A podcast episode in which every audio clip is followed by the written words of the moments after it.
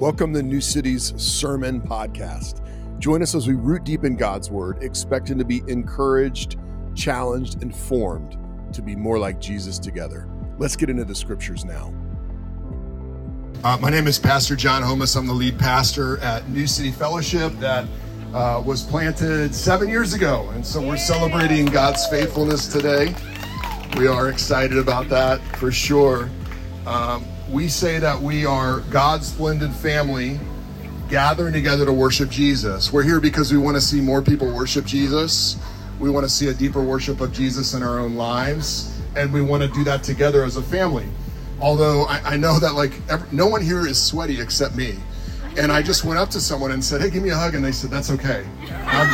So there's a limit on the family, evidently. Jesus brings us together, but not that close, right? So um, we are glad that you're here this morning, and I just want to do a couple, couple quick points of encouragement for you, and I want to tell you a story about this T-shirt that I'm wearing first. Um, so several weeks ago, Chevelle called me and she said, um, "B needs to talk to you." And so B and I sat down, and B had some questions about what it means to be a Christian and what it means to be a follower of Jesus, and what it means to believe in the good news. And it was interesting during that conversation B and I had, B told me that her full name is Bushra, which actually means good news. So there are no coincidences, right? So, but but here's what was interesting is I I like to draw. I'm a visual guy, so I I really drew this picture for B about how our sin is put on Christ and his righteousness is put on us. Which means it doesn't matter what our past is, when we repent and believe in Jesus, it's all forgiven. And then we don't go into, into a Christian life where we try and earn things from God. Rather, Jesus, Jesus, through his work, he gives us everything we need for life and godliness. And so I said that to B, and I drew a picture of how that works in the gospel that we get the status of God's beloved children, and on the cross, Jesus takes our status as sinners. And B said, Can you say that again? And I was could tell she was trying to process it. And I said again, okay, so we are loved, we are accepted, we're forgiven, we're empowered, we have God's presence with us, and all of the sin that we have committed is put on Christ, and He took the full payment for it. And B goes, That's crazy. That's crazy. And I said, Well, you get it. You get the gospel. It is crazy. See, something happens when we when we first become Christians or when we remember what it was like to become a Christian. There's an astonishment we have that God would save sinners like us. And so part of our worship comes from the fact, actually all of our worship comes from the fact that in view of God's mercy, we honor him. And that's where this t-shirt comes from. So the t-shirt today, it's a it's Versace limited edition. I'm just kidding. I ordered it online. There's only four of them. Um, but I got one. B has one. Kimberly, who's also getting baptized, has one, and then Eustace has one as well. He got the extra one. So, um, yeah. Oh, well, hold on, hold on. So the T-shirt says, "Good news: loved, forgiven, set free, empowered." The gospel, and then on the back it says, "That's crazy. That's crazy." Okay. So I want to encourage you this morning just to remember how crazy the gospel is, how crazy God's lavish love is from 1 Peter chapter 2. And if you remember 1 Peter chapter 2, that's the New Testament place where it talks about how we're exiles, how uh, we're not playing on our home stadium as Christians. Like, we're a little bit on the outside of what's happening in culture and space. Like, not everyone wants to be a Christian, and not everybody likes us because we, we are Christians but we have to learn how to live out our faith. And if you have the the songbook open, the text is in there. I just want to point out three things that are crazy. Okay, first of all, it's crazy that God invites us to Himself. Second, First Peter two in verse two says, "Like newborn infants, desire the pure milk of the Word, so that by it you may grow up into your salvation, if you have tasted that the Lord is good." it's crazy that the Lord invites us to know Him so well that as we experience Him and His character in our life, we can say, He's good. God is good? All and all the time? And it says this as you come to Him, Jesus, We're actually invited to come to Jesus, the King of the universe. A living stone, rejected by people, but chosen and honored by God. You yourselves, as living stones, a spiritual house, are being built to be a holy priesthood, to offer spiritual sacrifices acceptable to God through Jesus Christ. So God's invitation is to himself that we get to know him, but then it's also that we get to be together, which is what we're celebrating here seven years in, that God has been faithful in creating this new church. So God's invitation to us, that's crazy.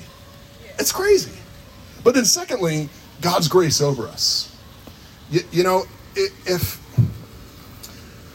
if God were to invite us into his family and then treat us as our record deserves, we would be on the far right of the bench. Now, I played high school basketball, and when I was in freshman and sophomore, I played a lot. But then as a junior and senior, I sat far right on the bench. You know, that was my spot. I got in at the end of the games, and I'd just go foul people because that was like fun for me to do. Um, but God doesn't put us on the far right of the bench. God puts us on the very center of His plans. His grace over us says that you are a chosen race, a royal priesthood, which means God chooses us to represent him, a holy nation, a people for his own possession, so that you may proclaim the praises of the one who called you out of darkness into his marvelous light. Once you were not a people, but now you are God's people. Once you had not received mercy, but now you have received mercy. What what Peter is saying is that our identity is completely based on what Jesus has done for us. It has everything to do with his work on the cross. See, in our culture, we function as if we earn our identity. It's identity achieved. If I'm good enough, if I'm smart enough, if I am part of my group and I perform enough, then uh, my identity's solid. But in Christianity, it's an identity received. God tells us who we are to Him, and it's not based on anything we do, it's based on His love for us. So we become His people. We were people that didn't have mercy, but now He's given us His mercy, which means we're not being punished as we deserve. Jesus took the punishment for us. And that's all what baptism represents. It's a new identity for you, B. It's a new identity for you, Kimberly. That's why we're baptized in the name of the Father and the Son and the Holy Spirit, because God's grace is over us. When we talk about baptism, many people think only in terms of it's me going public with my faith. That's part of it. But the other part of it is God going public with his commitment to you. It's like a wedding ring that he's putting on you and saying, My grace is over you. I baptize you in the name of the Father and the Son and the Holy Spirit because you're part of God's family. God's grace over us, that's crazy. And then lastly, God's commitment to use us. At the very end of that passage, Peter says, Dear friends, I urge you, as strangers and exiles, to abstain from sinful desires that wage war against the soul. Conduct yourself honorably among the Gentiles, so that when they slander you as evildoers, they will observe your good works and will glorify God in the day he visits what Peter is saying is that when we do good works, even when people don't like us, God will use it. And God uses it to draw people to himself. So when we reflect the love of God to someone that doesn't know God, they get to see the character of God. When we for- reflect the forgiveness of God to someone who does not know his forgiveness, they see the forgiveness of God. We're called to reflect those things. So God is committed to use us, and that's crazy. Right, let's try again. That's yes, amen. The gospel is crazy. So p- part of being baptized is it's a new beginning. You're a new creation. You you go under the water or under you're sprinkled with water, you're dunked with water, um, because there's new life in you. Your sin it represents your sins being washed clean. But you're baptized into the body of Christ. So it's not just a thing for an individual, it's a thing for an individual who's becoming part of a family. So, what we ask them is questions about hey, do you believe what we believe? Are you a sinner who needs grace and wants to walk with us as a church? I want to invite B and uh, Kimberly to just come up front, and we're going to ask them a couple questions before we turn around and do the baptism. Thank you for joining with us as we rooted deep in God's Word. If you found this sermon encouraging, share it with a friend. You can learn more about New City by going to newcityhh.com or checking us out on social media by searching New City HH. We'll see you next week.